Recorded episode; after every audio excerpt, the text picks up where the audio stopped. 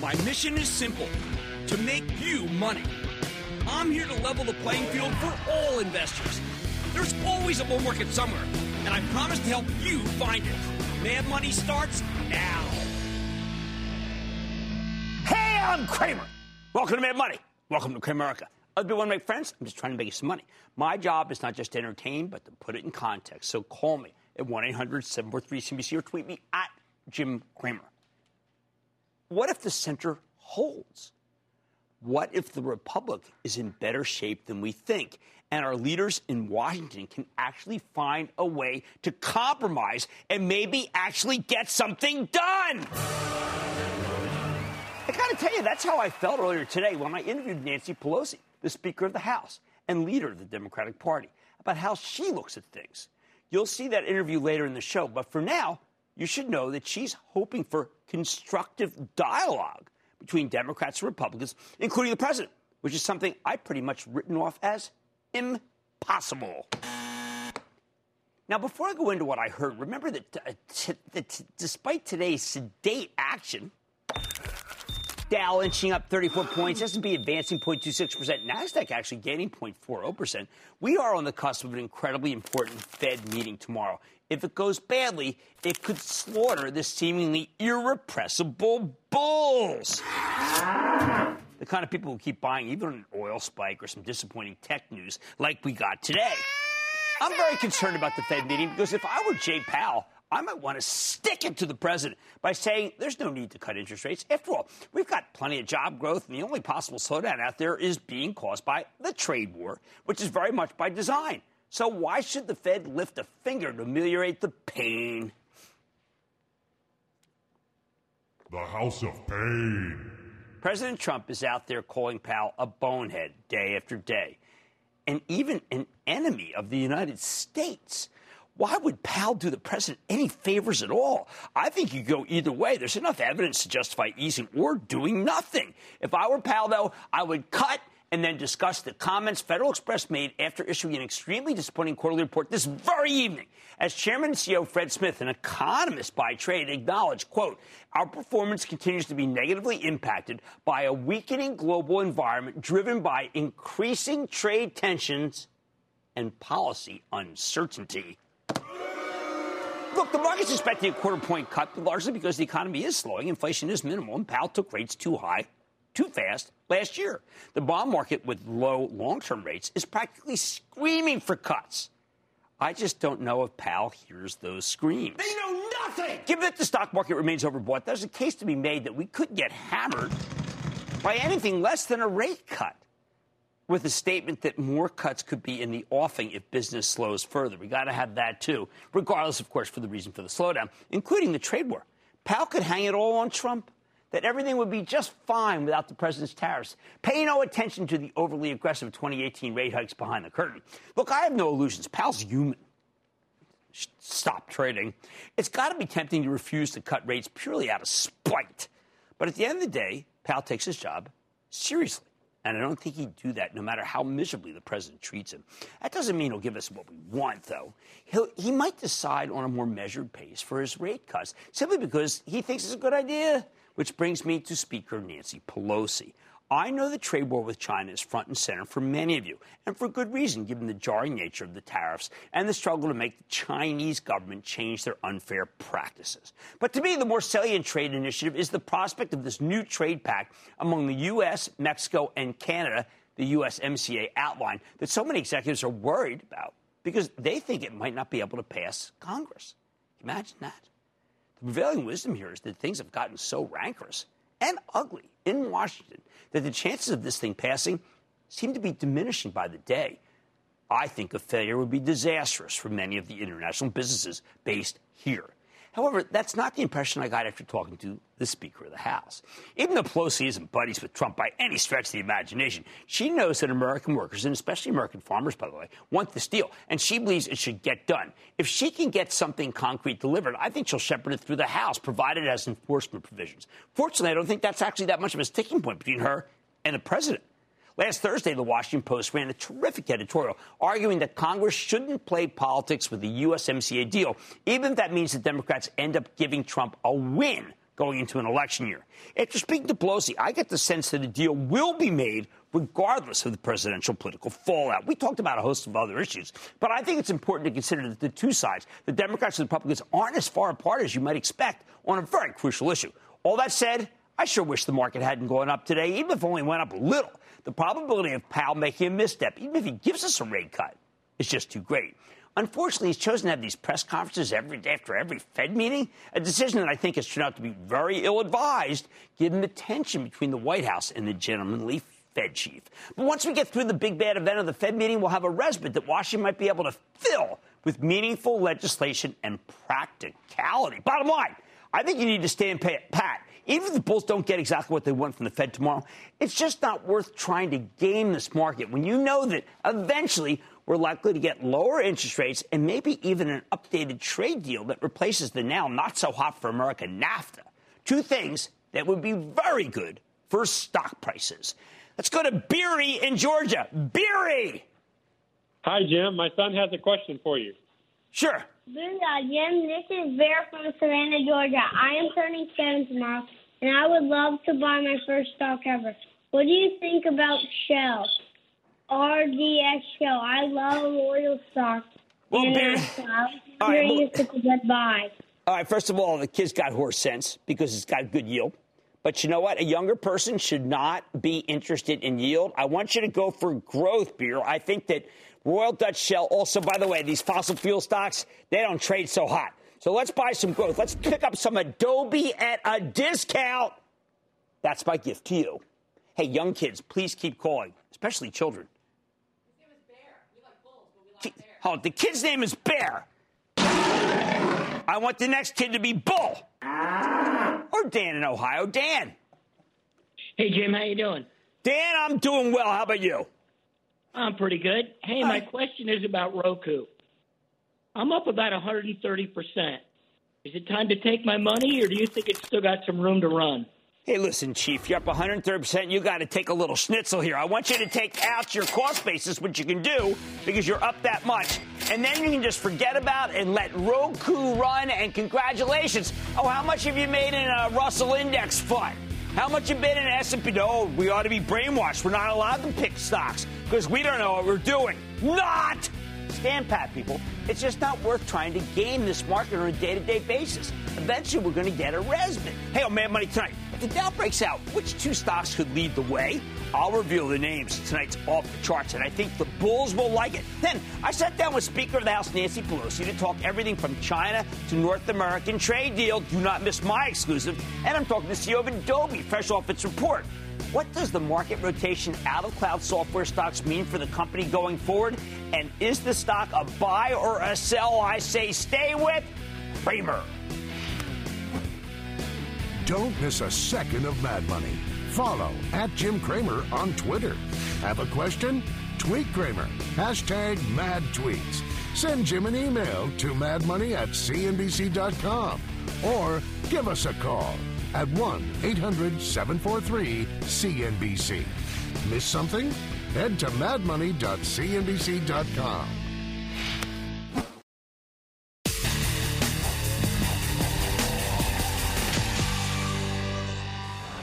After a roller coaster over summer, the averages are back to within spitting distance of their all time highs.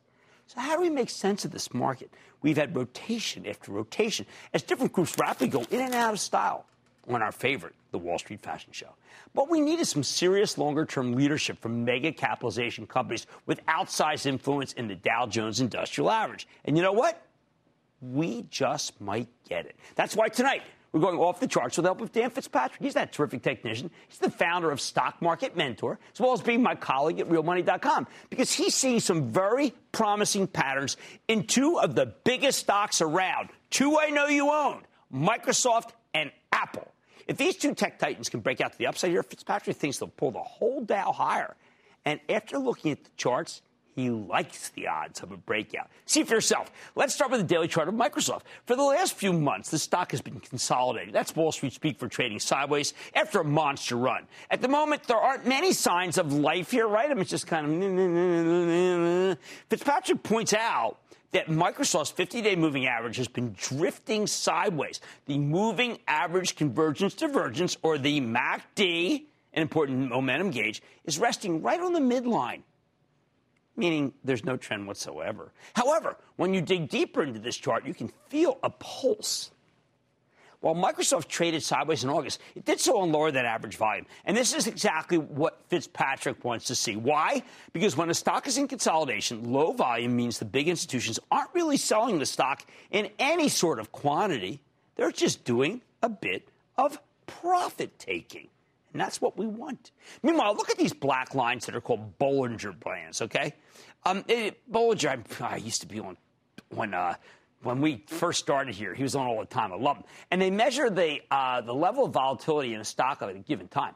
Right now, the width between them is very tight. It's about 4%, which makes this what's known as a volatility squeeze. For technicians, volatility is cyclical. So when the bands get this narrow, that suggests they're due to expand sometime soon. Hey, maybe, meaning we're about to have a big move. How big? How big? Based on the rest of the chart, Fitzpatrick is betting that the move will be higher and it could be substantial. Microsoft's got a ceiling resistance at 140, up roughly three bucks from where it's trading today.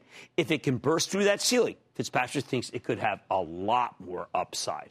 Well, that would be so bullish for the market. By the way, it's one of the AAA balance sheet along with J&J. All right, how about the daily chart of Apple, which we all know everybody's focused on constantly. In many ways, this chart is similar to Microsoft's. You, have got a stock trading in a relatively tight range for the past few months. You got a rising floor of support. Look at this. I mean, it is the same, right? But there's a key difference here. Apple's already broken out above its ceiling of resistance at 217. The 200 day moving average has just started to turn up. That's the blue line. Okay, you see that? The inflection right here. Uh, the 50 day moving average is trending higher. All good. Stocks made a pattern of higher highs and higher lows. This is exactly what the technicians look for. Fitzpatrick's favorite part when Apple blew through the ceiling of resistance, it did so on higher volume. Volume is like a polygraph and high volume means a move is telling the truth. When the stock then pulled back a bit on Friday and Monday, well, what happened? It did so on lower volume.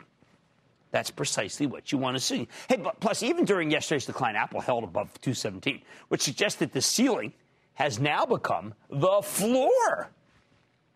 Fitzpatrick recommends sticking with this one as long as the stock remains above its 50 day moving average, currently down about 6% from here. As for me, you know my view own Apple, don't trade it. Bottom line. The charts, as interpreted by Dan Fitzpatrick, suggest that Apple and Microsoft could both be ready to roar, potentially giving this market the leadership that it deserves. Stay with Cramer.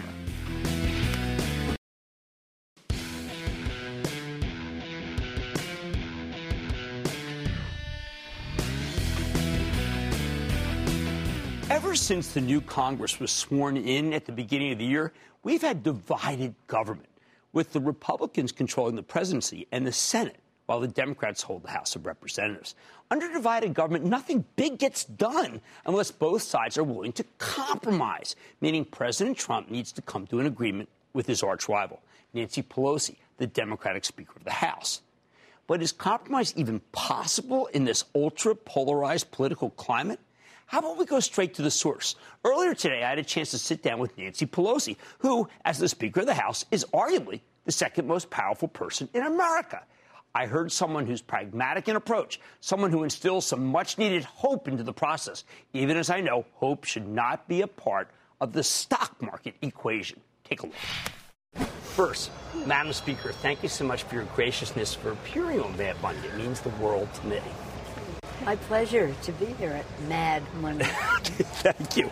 Uh, there are lots of people who are hoping in the business community that we'll get an agreement with Canada and Mexico and that you'll go forward with it. Even the Washington Post this weekend said you got to get along with this, but it also involves giving one of your opponents a big win, President Trump. Where are we? Well, first of all, when the others are saying bring it to the floor, there is nothing to bring to the floor yet. but we hope that we're on a path to yes. Uh, the most important issue outstanding is enforceability. If you don't have enforcement in a trade agreement, you just have a nice conversation. The idea that we would give a, a victory to the president is irrelevant. It's a victory for the American people. Well, I'm, I think that, that that's a breakthrough in itself, Madam Speaker, because I know that a lot of corporate, a lot of CEOs think that this could really spur a lot of business. If it's just enforcement, so to speak, then there's sounds like a likelihood that we could get a deal. Yes, I hope so. Here's the thing. I myself voted for the first NAFTA. Right. I took a lot of heat from a lot of quarters for doing so, and I, I admit I have some disappointment about its enforceability.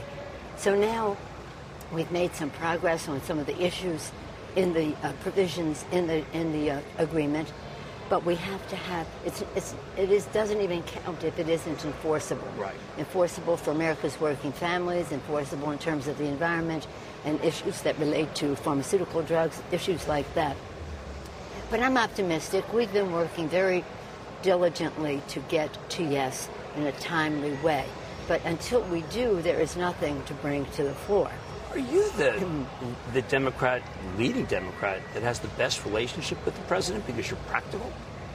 Oh, I don't know if anybody has a good relationship with the president, but he is the president of the United States, Right. and I do respect the office that he holds. And where we can find common ground, we have an obligation to do so. And- where we can't, we stand Right, but at the same time, uh, he makes fun of uh, the Democratic leader of the Senate. He makes fun of the Federal Reserve chair, whom he picked. He doesn't make that fun of you.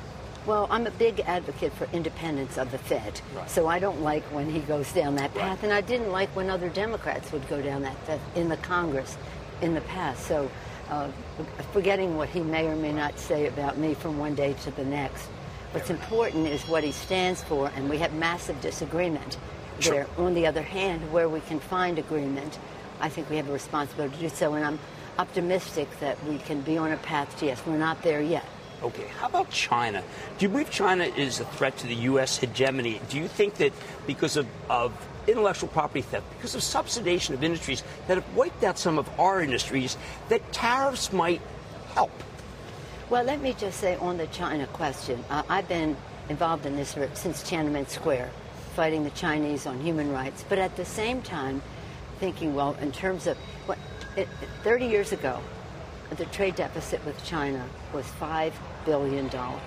I thought, oh my goodness, for $5 billion, we could use our leverage, stop their violation of our intellectual property, stop the uh, export, uh, get market access, stop proliferation of weapons of mass destruction, and free prisoners arrested at time of Tiananmen Square. $5 billion a year. Uh, corporate America, oh, they fought that. I could win every vote in the Congress. I couldn't override a presidential veto. No, you have it all wrong. It's all going to work out. Just peaceful evolution. You know what the trade deficit is now? Over $5 billion a week. A week. A week. Okay. It went from five billion a year to five. billion. So we have the American consumer has subsidized the growth of the middle class in in China. They cannot be ignored, uh, but they cannot continue to uh, violate the, our trade relationship.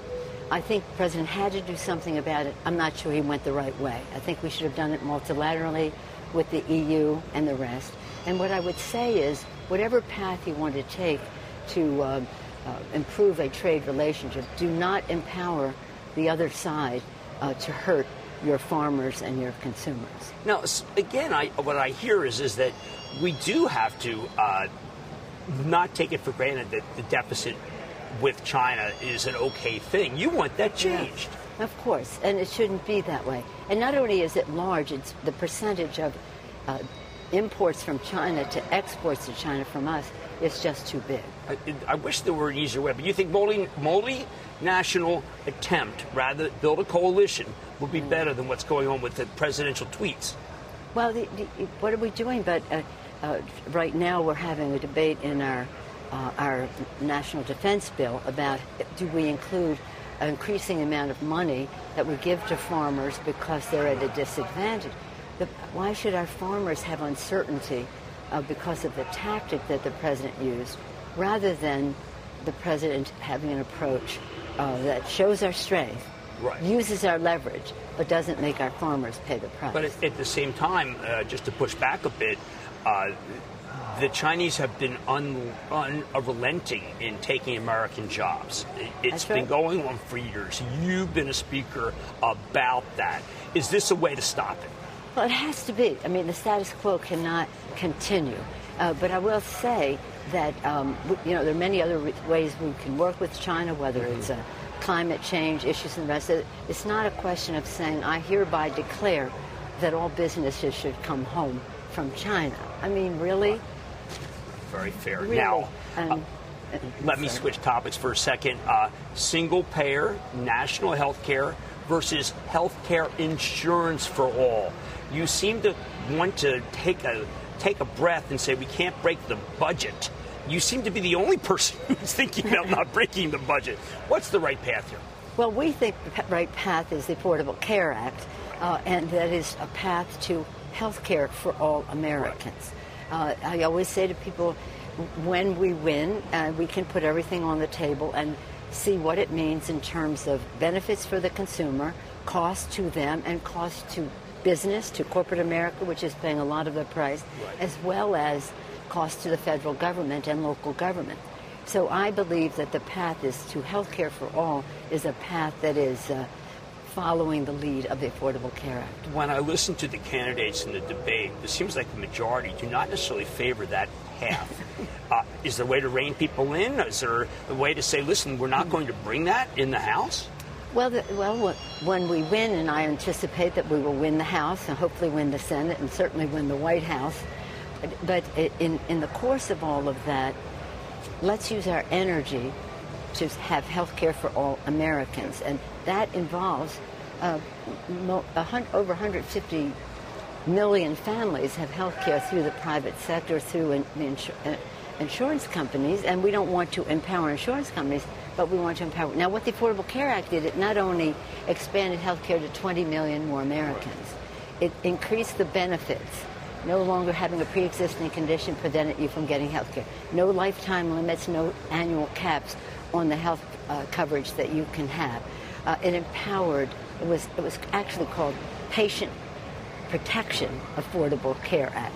And uh, that, I think, is the path we should go on. I think that what is being put forth, I said, if you, if that's what you believe, God bless you, but know what it entails and what that debate would be like. But it isn't about national health care. It's about a, a single payer. Okay. Now, uh, I always say at the top of Mad Money, it, it's not about friends, it's about money. But we do have a mutual friend in Mark Benioff, and co-CEO and founder of Salesforce. He believes that business has got a great new book out. Business has become the best platform and agent for social change. Do you agree?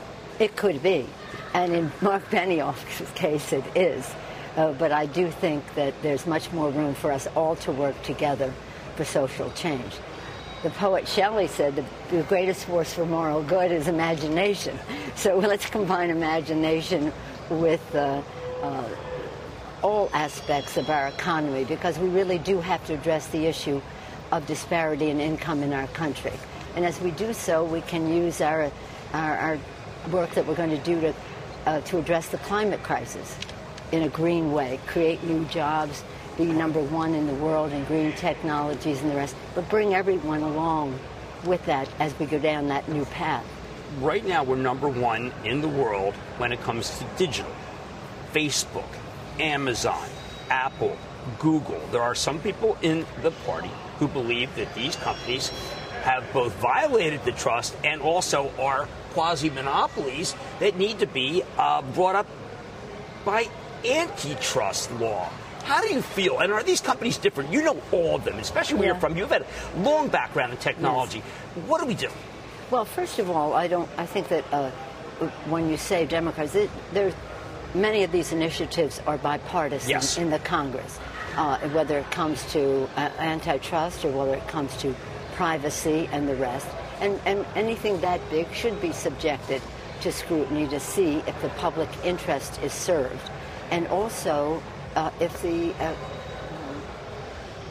digital interests are served. Right. How does this how does this serve all the benefits that could come for that without having the consumer pay the price or the or the uh, uh or the new world of technology that we in not be advanced in a way that is the best possible way. And I think everything should be subjected to a standard uh, that says that. Now, we have issues that relate to children and their exposure, and there's uh, privacy issues.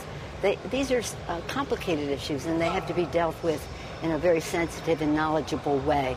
I don't think they're partisan, though. Okay, do you think that they displace jobs or create jobs in the mass? Well, I have to hope that, the, you know, I'm a big believer in technology and tasking for what we need. And my, I, I believe that because one of the fears that is out there, as, as you know, in the, that President Trump played upon is uh, the uncertainty and insecurity that America, some of America's workers felt from innovation, from globalization, and from immigration. Fewer jobs are lost through immigration. No use going into that. Um, globalization is a real thing. It is a reality. It is Right. going to happen. So let's see how we play in that in a very positive way. And the innovation has to be it has to play positively, but it is a decision that a decision that we have to make. Uh, that as we task for how we go forward, that we bring everyone so that people see a place for themselves and their families in the future. Okay, so what do you, uh, you say to people who think that the Democratic Party or the leaders have gone socialist versus capitalist? Now, what did you say that the Democratic Going- Party that some of the, well, the politicians who are Right. running for president, Oh, oh, because I know where you stand. You are a capitalist, Right. not a socialist. Yeah, I, I do think that, uh, uh, as with everything, capitalism can uh, its implementation. I always used to say, uh, Adam Smith actually wrote two books. One, Wealth of Nations, and another one about our responsibilities to the community as a practical matter. Right. As a practical matter. I, so um, I, I, I don't know. I don't how can I say this, with all the respect in the world for all of our presidential candidates, and I think any one of them would be a better president of the United States in terms of integrity, etc. Uh, I, um, I do not support how uh, some of the uh, policies that are being advocated, and I think it, it, it's a discussion. It's a beautiful discussion, and that's what we should have. But we have to come together. E pluribus unum, that's what our founders advocated. From many, one. They didn't know how many or how different, but they knew we had to always try for oneness. So let's try to unite the country, not divide it. And that, that's what elections are about. When I went on Twitter to ask for questions for you, uh, people, the overwhelming theme is that you are practical and you want to get something done, and that you can be the leader to do that. Too much pressure, or is that something you view yourself as? Well, I do. Uh, I do think that we have a. Uh, nothing is too much pressure for me, but I do think our founders. You know, today is the anniversary of the Constitution.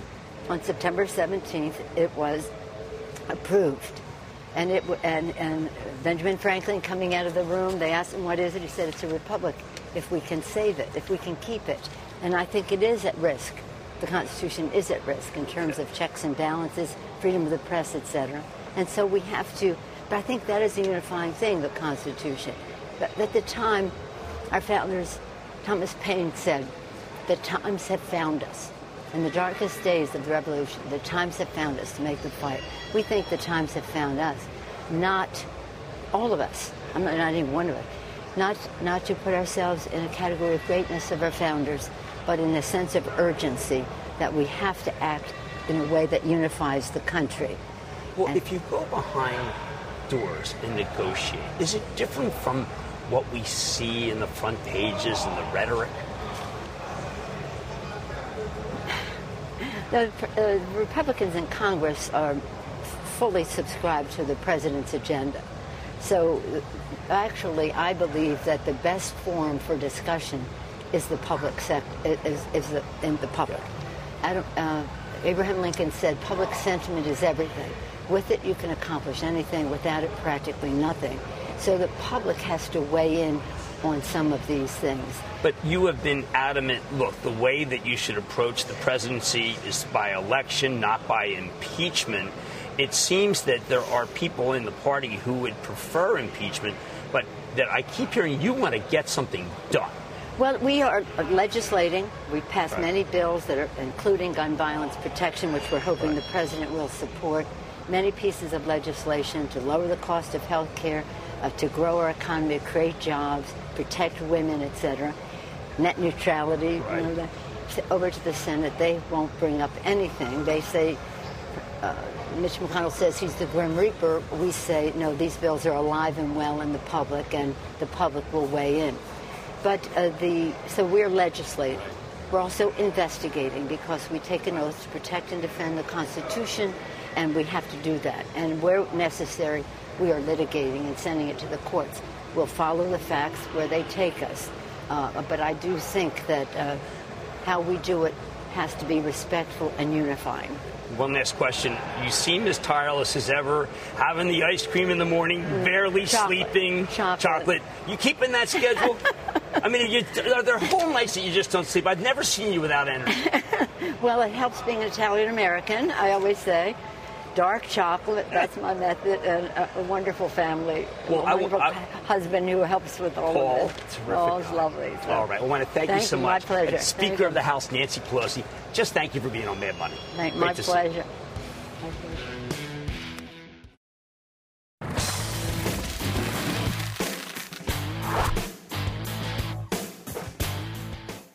Spending some time lost in the wilderness, the cloud stocks have finally started making a comeback in recent days, including today. But is the rebound sustainable? Consider the case of Cramer fame Adobe, the digital media titan that's one of our cloud kings. After the close today, Adobe reported a terrific, solid top and bottom line beat. Unfortunately, the guidance was viewed as a little weak, and the stock ended up getting slammed in after hours trading. So, is this a viable pullback, or do we need to be more cautious? Let's check in with Shantanu Narayan. He's the chairman, president, and CEO of Adobe to get a better sense of the quarter and his company's prospects. Mr. Narayan, welcome back to Mad Money. Thanks for having me, Jim. Always great to be on your show. Thank you, Shantanu. Uh, once again, fantastic quarter. I look at it as marketing and commerce are on fire, much better than expected.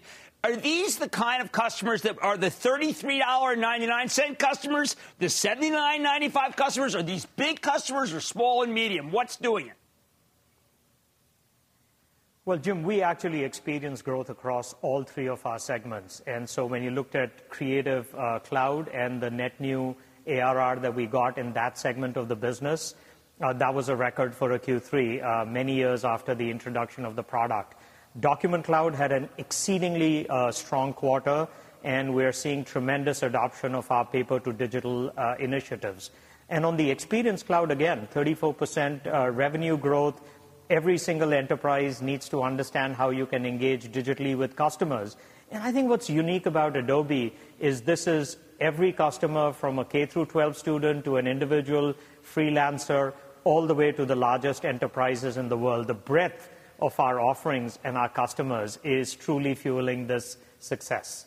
I'm now getting a feeling that if you're involved in anything creative at any university or even any high school, you have become the standard. That's in America. Is that also becoming worldwide?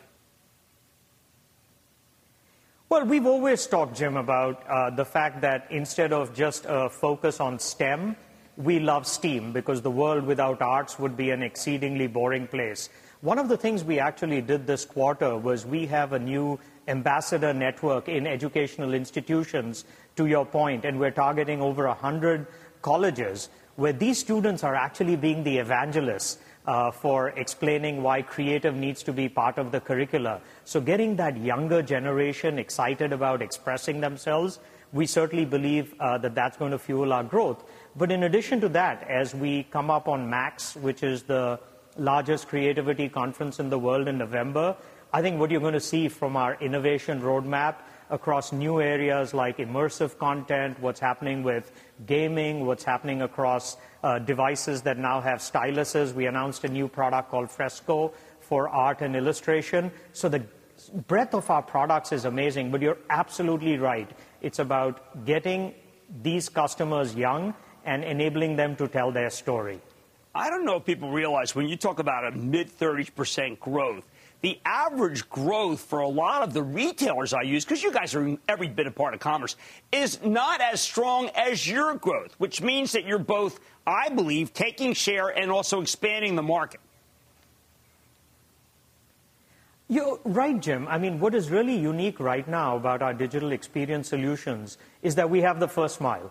And the first mile is content management, it's the web infrastructure, it's mobile applications that people use to engage with enterprises. And we have the last mile in commerce. That's the Magento acquisition that we did a while ago, uh, which enables you to make every experience shoppable. Uh, Magento had a great quarter. We grew that bookings 40% uh, year over year in Q3. And so I know uh, you talk a lot about uh, your rule of 40, Jim. Uh, we're blowing that away when you think about our growth rates as well as our margin. No, that's true. The other night we said you were the least expensive high, uh, large cap growth stock. Now, I want people to understand how important the Adobe Max conference is in November. That has often been where you lay out the guidance for your coming fiscal year. There are a lot of people after the close today who are selling your stock because they're looking at the guidance you're giving us. I have always felt that the guidance I care about is the November guidance. And if you're trading off this guidance, you may be missing an opportunity. I'm not saying you're doing anything that is uh, being too conservative, but it has been, this has been the quarter that you and I have been together where there are people who trade the stock instead of own it. That has been an unwise way to own Adobe, correct? Well, uh, we do look forward to the FA meeting, as you point out, Jim. That's when we lay out, you know, the growth opportunities ahead of us. We talked last year about how we had a greater than $100 billion addressable market opportunity. Uh, you know, we're growing the top line 20%. Our Q4 uh, targets show that revenue growth will be north of 20% with EPS growth accelerating even above that. So we're in rarefied atmosphere. We're focused on delivering an incredible innovation roadmap across all three of our clouds. And we look forward to sharing more about our forward-looking strategy uh, at the analyst meeting that you allude to at Max. The uh, one thing that we have to do, it's our last question, but the artificial intelligence component, you showed us it. It blew our minds away. How ingrained is it now into your commerce package? Well, uh, our artificial intelligence uh, framework is called Adobe Sensei, Jim, and it's embedded across every one of our products. Uh, it's when you look at a piece of content and say, how did they do that? There's probably an aspect of Adobe Sensei in that. The fact that we have hundreds of trillions of transactions that we're processing on behalf of our enterprise customers, and we can predict in real time. Uh, you've talked about the Adobe Digital Index, which talks about shopping patterns globally, that coming from Adobe Sensei. And so, you know, uh, it's a part and it's a fabric of all of our innovation, and we're excited uh, to unveil new innovation soon. Well, well, congratulations. I think the people who trade the stock and not own it have been gravely mistaken, and they will do so once again. Shantanu Narayan, thank you so much, Chairman, President, CEO of Adobe. Good to see you, sir. Great to be uh, on your show, Jim. It's another great quarter. You want to dump it? I mean, come on. There's a huge November meeting. This was a terrific quarter. There's so much good ahead. And it's, as we did the other night, showed you, it's the least expensive high growth stock that we follow. Man, money's back in.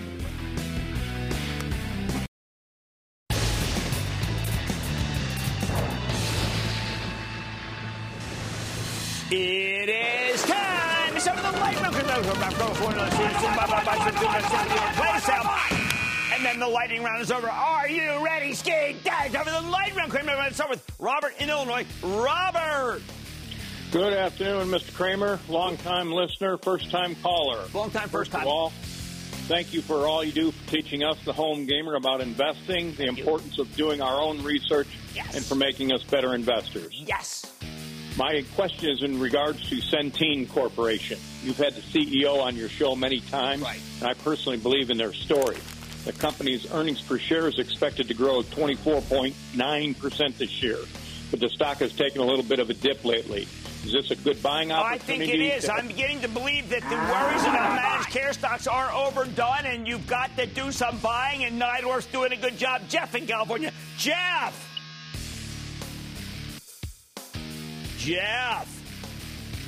Jim, Jeff from San Diego. Yeah, what's happening? Well, listen, I admire and thank you for all your insight and keeping us all informed out here. I just bought uh, a bunch of Lannett a couple weeks ago, LTI, and uh, it had a great run. So I bought, went in and bought 50% more late last week. You think I got too greedy? Yeah, I do. I think that this is really a short squeeze, and you're part of it because I don't really like the core business model. I don't want, you know, to me, I would not buy anymore. I think you've got enough. If anything, I would be off the table. Let's go to Paul in California. Paul. Booyah, Dr. Cramer. What's thank you for on? all. Uh, thank you for all of your uh, information and knowledge. Thank you. I uh, wanted to share uh, a stock with you that I wanted to get your opinion whether it passed the rule of 40. Fastly, F- FSLY. It's computing content delivery. Uh, it's computing's really, really hard. Stocks had a good run. Um, I, I actually want to buy here a little, throw a little switcheroo at you. If Nvidia could merge with Mellanox, you'd have the ultimate edge computing company, and that's the one I want you to own. Adam in New Jersey. Adam. Hi, Jim. How you doing? Good. How about you? Very good.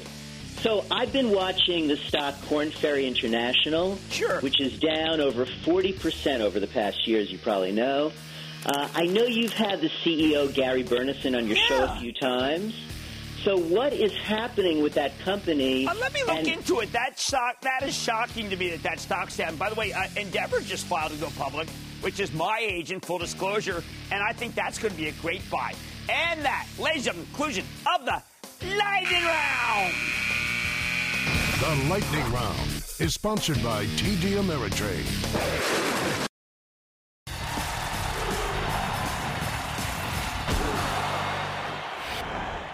Good trader's a lot like a therapist. You're always trying to measure the mood of the market. You need to know if it's feeling jubilant or feeling depressed or just plain goofy. Back when I used to trade at my old hedge fund, it was always easier when I had a good read on Wall Street's emotions. I got a lot of practice. So believe me when I say that today's market is a forgiving market, so forgiving, I guess you could call it naive. Let me give you some examples. Last week, one of the top performers uh, in the SP 500, Chipotle, got clocked because New York City sued the chain for violating some work rules involving scheduling. Stock plunged 6%. It's part of a broader rout in the restaurant cohort. Today, though, Chipotle's back, falling nearly 26 points. Why? Because they're adding a new steak dish, the first in three years. Sure, the carne asada may be uh, a limited time offer, but it's got buyers going wild. I think it's silly. Although, as someone who's been recommending Chipotle relentlessly from when it was in the 300s, I'm thrilled. Beyond Chipotle, the whole restaurant group charged higher, in part because Cracker Barrel put up good numbers. This chain is the most vulnerable to higher gasoline prices, as it's got so many locations dotting the interstate highway system. But Cracker Barrel delivered a strong quarter, and the price of crude came back down today. So the stock surged three bucks. It's like we never even had an oil shock. Hey, by the way, it's taking Yum up with it. Then there's Ulta Beauty. Oh, you've been asking about this one. It's been in the doghouse ever since it reported a breathtakingly bad quarter at the end of August and lost 30% of its value in a single session. But today it's showing signs of life. I know the cockroach theory, where if you see one missed quarter, that means you're likely to have money more. Yet buyers are lining up to take advantage of what seems like a developing floor in the stock. Could the punishment be over? You know, it wouldn't surprise me. Ulta's a very well run company. And I think its earnings miss was the result of a rare misstop, not a continuum. Got a few more examples of this market's forgiving nature. A little over a week ago, Tyson Foods slashed its guidance, mostly due to commodity market volatility. The stock got slammed from $93 all the way down to 80 bucks a week later. But now Tyson's working its way back up. In fact, it, it, it's already rebounded to 89. Or take Corning. Last night, the company slashed its full year forecast thanks to some display glass issues, telecom, television. Yet the stock only lost uh, less than two bucks, or about 6%. I expected far worse. That's the market's mercy in action. Finally, Nucor, the big steel maker, pre-announced some ugly numbers, talking about earnings 75 to 80 cents a share. Wall Street looking for bucko oh three, and what happened? The stock barely got dinged. I think it makes a certain amount of sense, frankly. Nucor is the best steel company in America, perhaps the world. Fantastic balance sheet, history of dividend boosts, always profitable. Still, in a rough tape, the stock would have been down two bucks minimum. Put it all together, and this market reminds me of My Girl by The Temptations. It's got sunshine on a cloudy day. To me, that means take advantage of this forgiving tape and look for the dips like the ones you will get tomorrow when Cramer fave Adobe as well as FedEx open for trading. Stick with Cramer.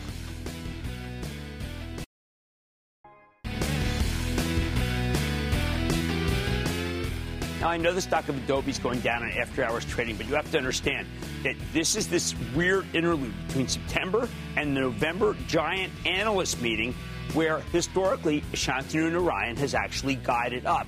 So do not be a sucker and blow the stock out while it's down. I like to say there's always a bull market somewhere, and I promise try to find it just for you right here on Mad Money. I'm Jim Cramer, and I will see you tomorrow. Sometimes it takes a different approach to help you unlock your true potential. With Capella University's game changing FlexPath learning format, you gain relevant skills you can apply to your career right away. Earn your degree from an accredited university and be confident in the quality of your education. Imagine your future differently at capella.edu. Capella University is accredited by the Higher Learning Commission. Learn more at capella.edu/accreditation.